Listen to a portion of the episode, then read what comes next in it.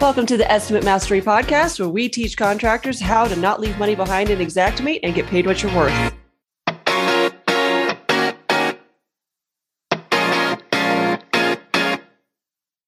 Welcome to episode number three, where we're going to be talking all about the five line items that we commonly see roofing contractors leave on the table. And with me today, I have Josiah. Want to say hello, Josiah? Hi, everybody.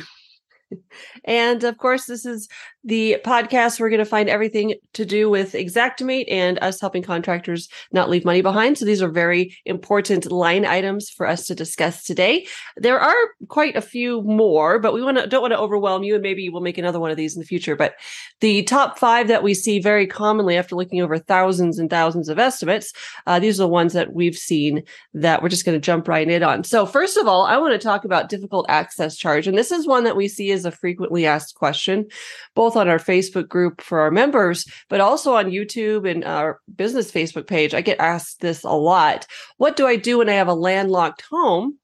And I have to either hand carry debris or hand carry the shingles and hand load the roof. So, of course, in Xactimate, you search for a difficult access or something like that. It's not going to come up because they don't have one.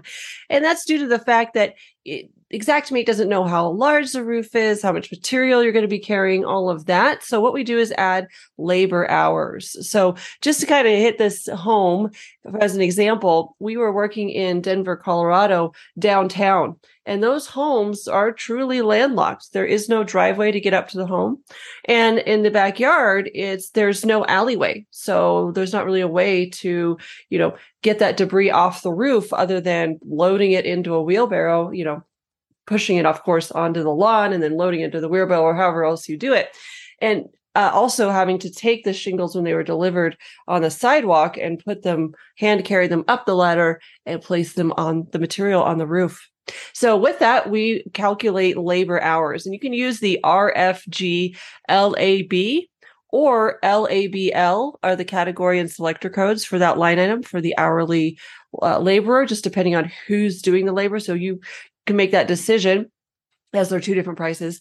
So what we would say is add the labor hours multiplied by how many workers. So if it took them two hours to uh, uh, you know offload and then reload the the new shingle material on, then we would multiply those hours by how many people were doing the work. So two hours times three, that's going to be six hours. So make sure that you explain that in the line item note. So when you add this line item to your estimate, you should be adding a note you know telling the adjuster why that's how we here at estimate mastery are able to get line items paid is because we help all of our contractors with the proper documentation so on this one you want to take a photo of the people actually doing the work and include that line item note because that's what's going to show the adjuster, inform him that this is a situation that we're encountering. It is not common.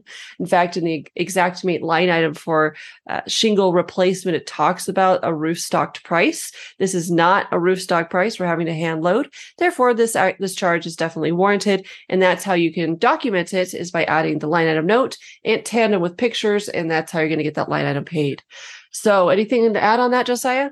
I think the the key point that we that you talked about in that whole conversation, that whole explanation, which was perfect, by the way, is that if you don't have the photos, you don't have the documentation, you don't put in the F9 note underneath that line item, they're just going to see labor hours. They're going to they're going to be guessing as to what you're trying to go for if you don't explain yourself and you don't take the the five minutes to put all the put all those pieces together and that's the most important on any of these line items that we talk about today is providing the proper documentation and and we go in this uh, quite a bit and down that rabbit hole, the documentation rabbit hole. So I'm not going to go any further, but it's that's the vital, the vital piece of this whole thing is making sure that you have the proper documentation. Absolutely. Yep. That's how you get line items paid. Yep. In fact, I have a whole webinar that I teach an hour long, just the number one mistake contractors make. That's it. Documentation. Like it doesn't need mm. to be mm. an hour long. Like I, I, like to explain it, of course, but uh, it would be a, a 30 second webinar. I could just well, say it like, people would do it. yeah, and people people contact us all the time and say, "Hey, can you look through our stuff?" And we're like, "Yeah, sure." And then they send us five photos.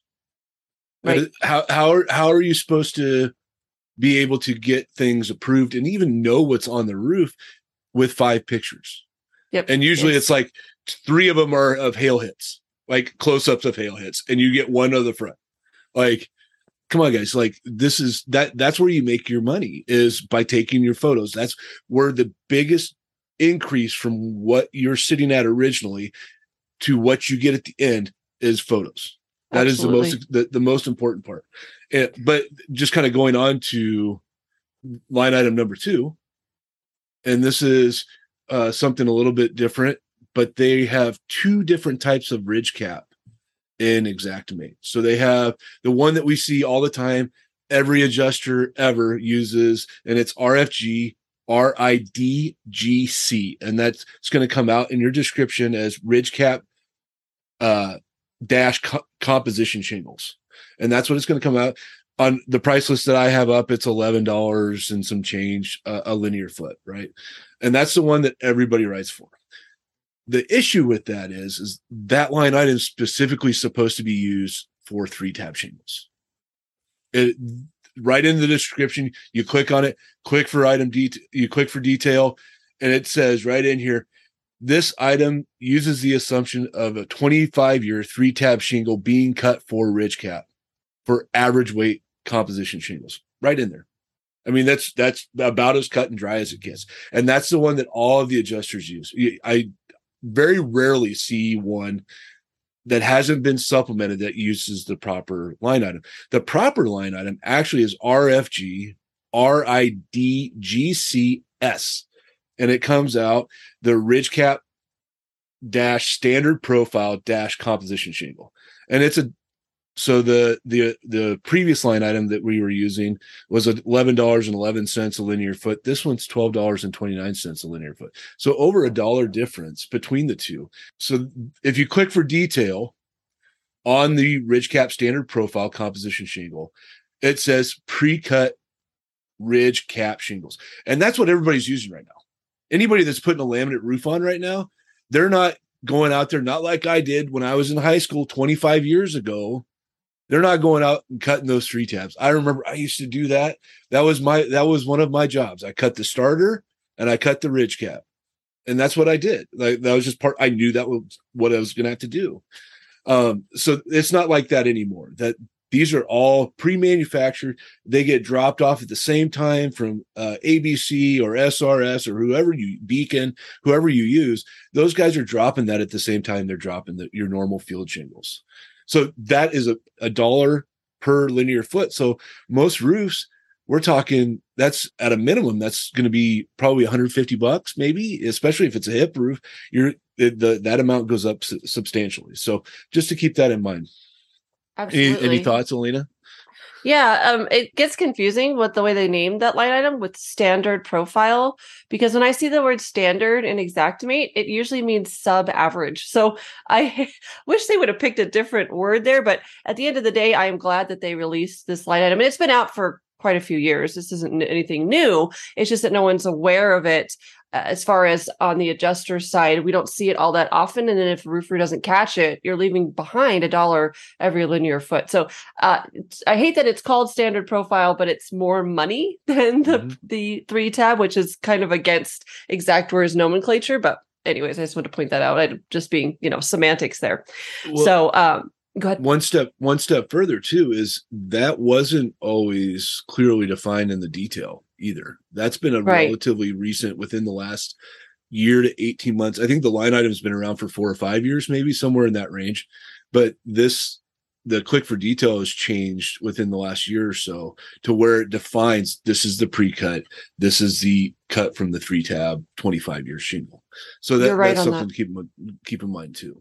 Yeah, I forget that because I've been I look at it all the time. So you're right. Yeah, yeah. They clearly defined it. And that's so much and that's what's so helpful at Xactware. If you can give them feedback, this is what I'm encountering the I'm going to push back on this line item because you haven't clearly defined it. I think that really helps them uh, the feedback side of things. You can always email pricing at xactware.com and let them know, hey, what is the definition here? What is this shingle, you know, this ridge shingle for this or this? And I think that's probably where that got changed. So where you see those gray areas in Xactimate, it's always good to give them feedback and let them know what's going on out in the field. So that's just kind of a side note there.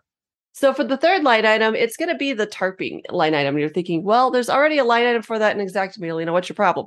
The tarping per square foot line item usually isn't designated for emergency situations. It says emergency tarping, I believe, there on the per square foot, but it's so underpriced for you, most uh, situations in that you're usually doing it after hours or doing it on the spot. Like, you know, you're out there uh, just tarping roof after roof after roof. It's not a normal situation where, you know, maybe they had a bad tree limb and it, it finally fell. It's like you're in this situation, whether it's, you know, hurricane, wind, tornado, those kinds of things where you're tarping roof after roof after roof.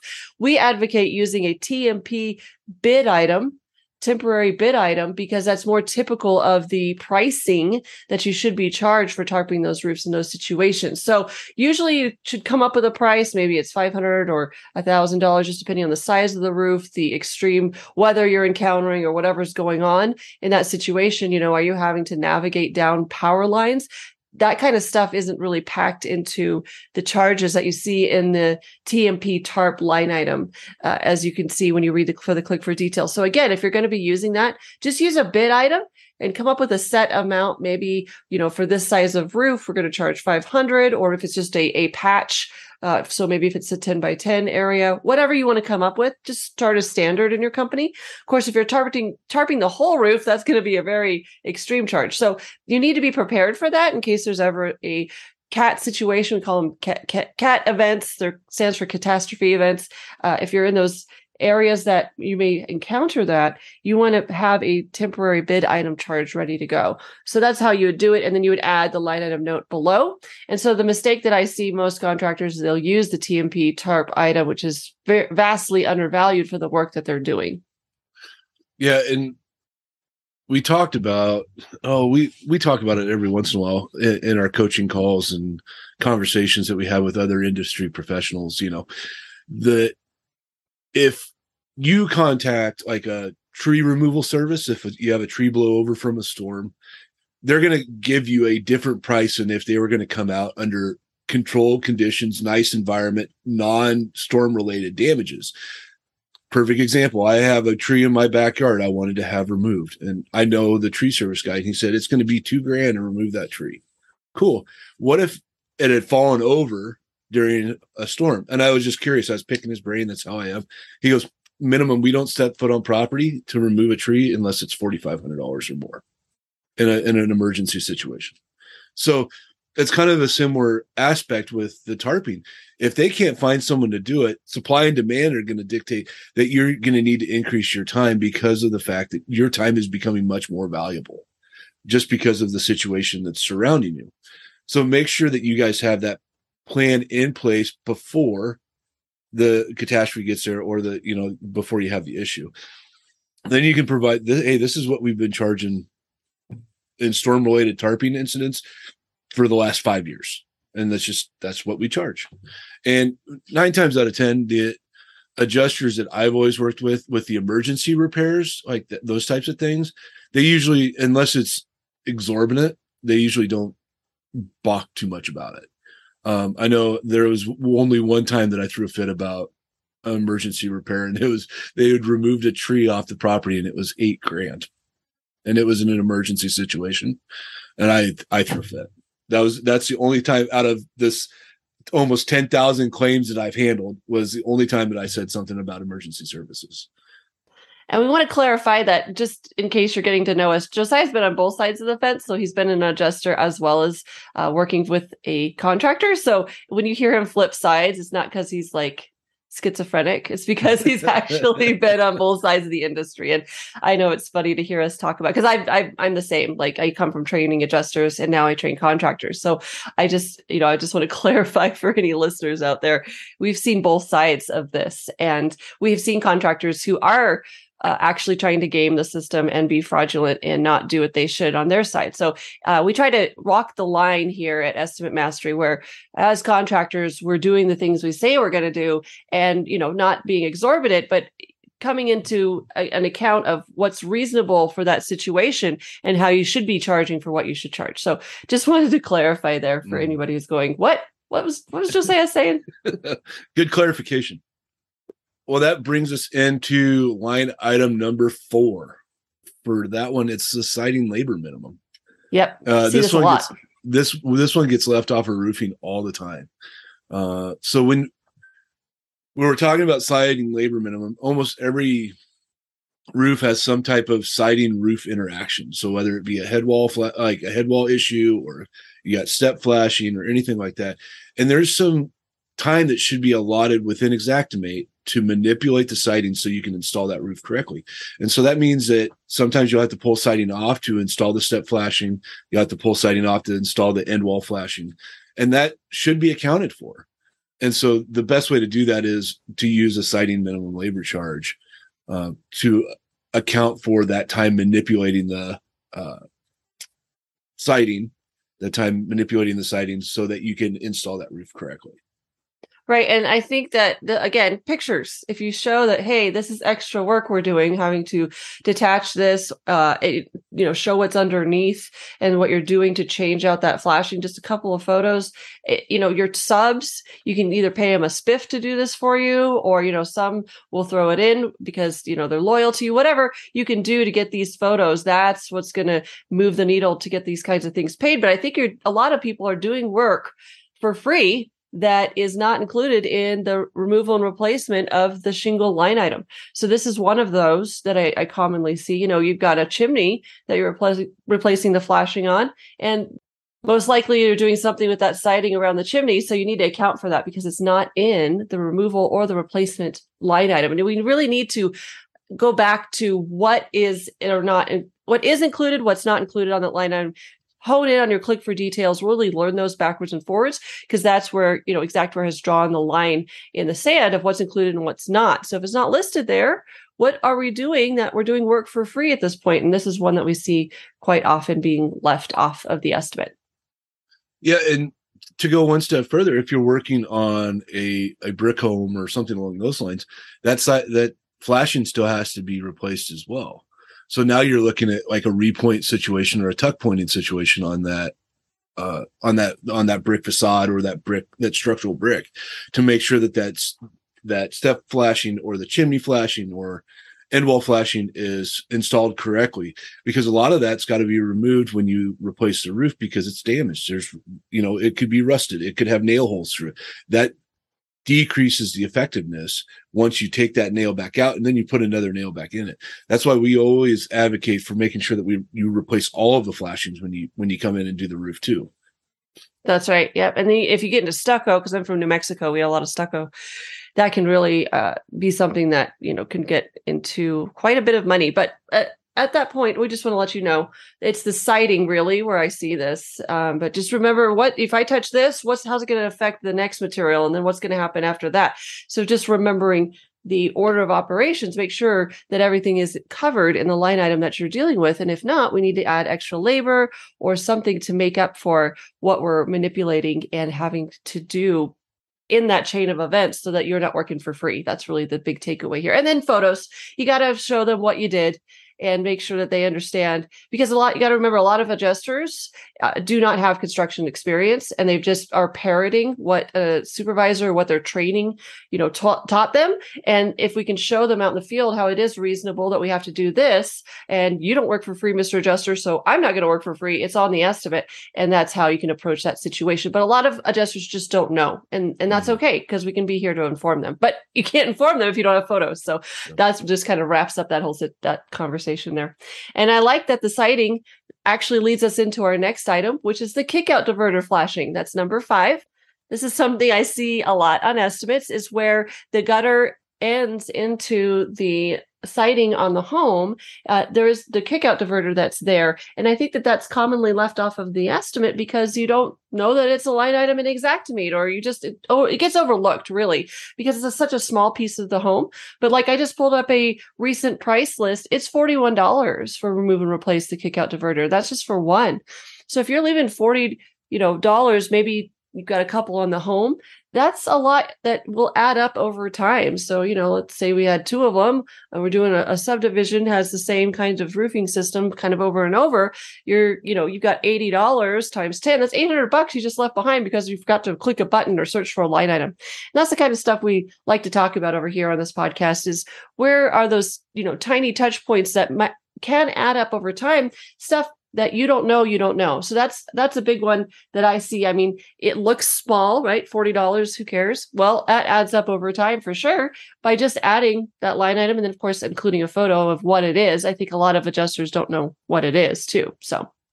Well and to one step further it's all these little drops start filling the bucket a little bit right? So you've got your kick up. It's $41 you're using the appropriate ridge cap. That's another dollar a linear foot you know, going back through all of this, all of that's going to add up to something sizable, you know, so where you're already doing the work, now you're making, now you're getting paid appropriately for the work that you're doing. And that's, and that's a big thing to move forward with helping your company long term and keeping thing jobs profitable and making sure that your bucket's full. Absolutely. Yep. That's what people say, you know, well, Xactimate has terrible pricing or, you know, the adjuster won't pay me my O&P or my supervisor or my waste on and starter, wherever, whatever the argument is. Well, guess what? You're probably not writing the estimate correctly to be as profitable where you are. So, you know, that's where you've been leaning on these other line items or other, you know, like the O&P argument is something we'll talk about in a future podcast. So that will be coming up. But and you are due that, I understand. But sometimes they just they literally can't pay it out. And now they're starting to write policies where O&P isn't included in their actual homeowners policy. It's kind of a weird wacky world we're dealing with right now. So all of that to say you need to know where you're profitable so that you can go you know what? They've i've got the right items on my estimate I've reached this line of profitability. I don't have to fight tooth and nail for ridge or starter or whatever the issue is because I know I'm already profitable. It helps your life be st- stress free, and it also it helps you not keep files open and keep your accounts receivable. You know, a crazy huge amount sitting out there. You can start to close files if you know that line of profitability. So that's something else that we're excited to talk about on this podcast too. How do you determine that line and get there? But the first thing you can do immediately to move the needle adding the line items that you should, knowing what's included, and of course, documentation. 100%. I 100% agree. Couldn't have said it better myself.